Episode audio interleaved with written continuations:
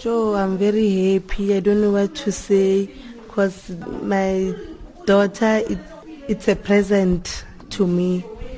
This is my second born. I'm happy, very happy. It's a nice Christmas for me.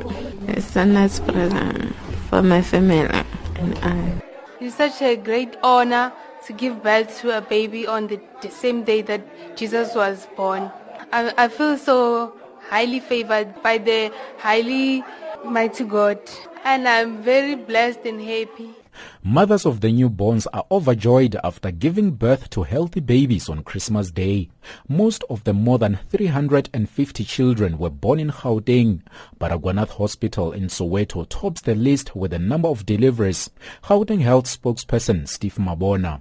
Well, in Gauteng, we can confirm that over 114 babies were born. We are looking at the numbers coming from Bara with over 25 babies.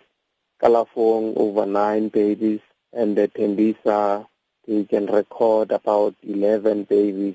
The MEC has congratulated the, all the mothers and to say we need to take care of these babies, make sure that they go through immunization and they are well taken care of Limpopo delivered the second highest number of babies with more than 65. Health MEC Dr. Phophi Ramathuba is also pleased that no one died and no complications were reported.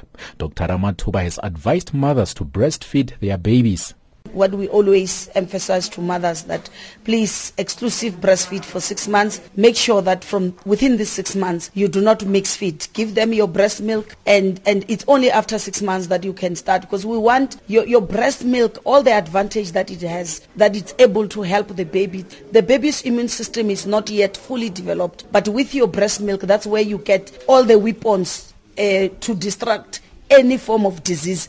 KwaZulu-Natal comes third with 56 babies. Among the women who gave birth were two 16-year-olds. Health MEC Dr. Sibongiseni Dlomo is worried about teenage pregnancy. He has encouraged young women to practice dual protection, to use condoms as well as contraceptives. We always record our concern with the teenage mothers. There are two teenagers that have delivered babies. One is GJ Crookes Hospital in the South Coast and the other one is um, Eh, Osindisweni Hospital in the north of Durban. We would want to actually caution our young girls to say there is really no prize for falling pregnant at that young age, and it really has its own complications. The lowest number of newborns were recorded in the Northern Cape and the Eastern Cape, with 13 and 8 respectively. Deputy National Police Commissioner Bonang Mgwenya has called on mothers to take good care of their children. Mgwenya visited Mapulaneng Hospital in Bushbuckridge in Mpumalanga to hand over gifts to Christmas babies and their mothers.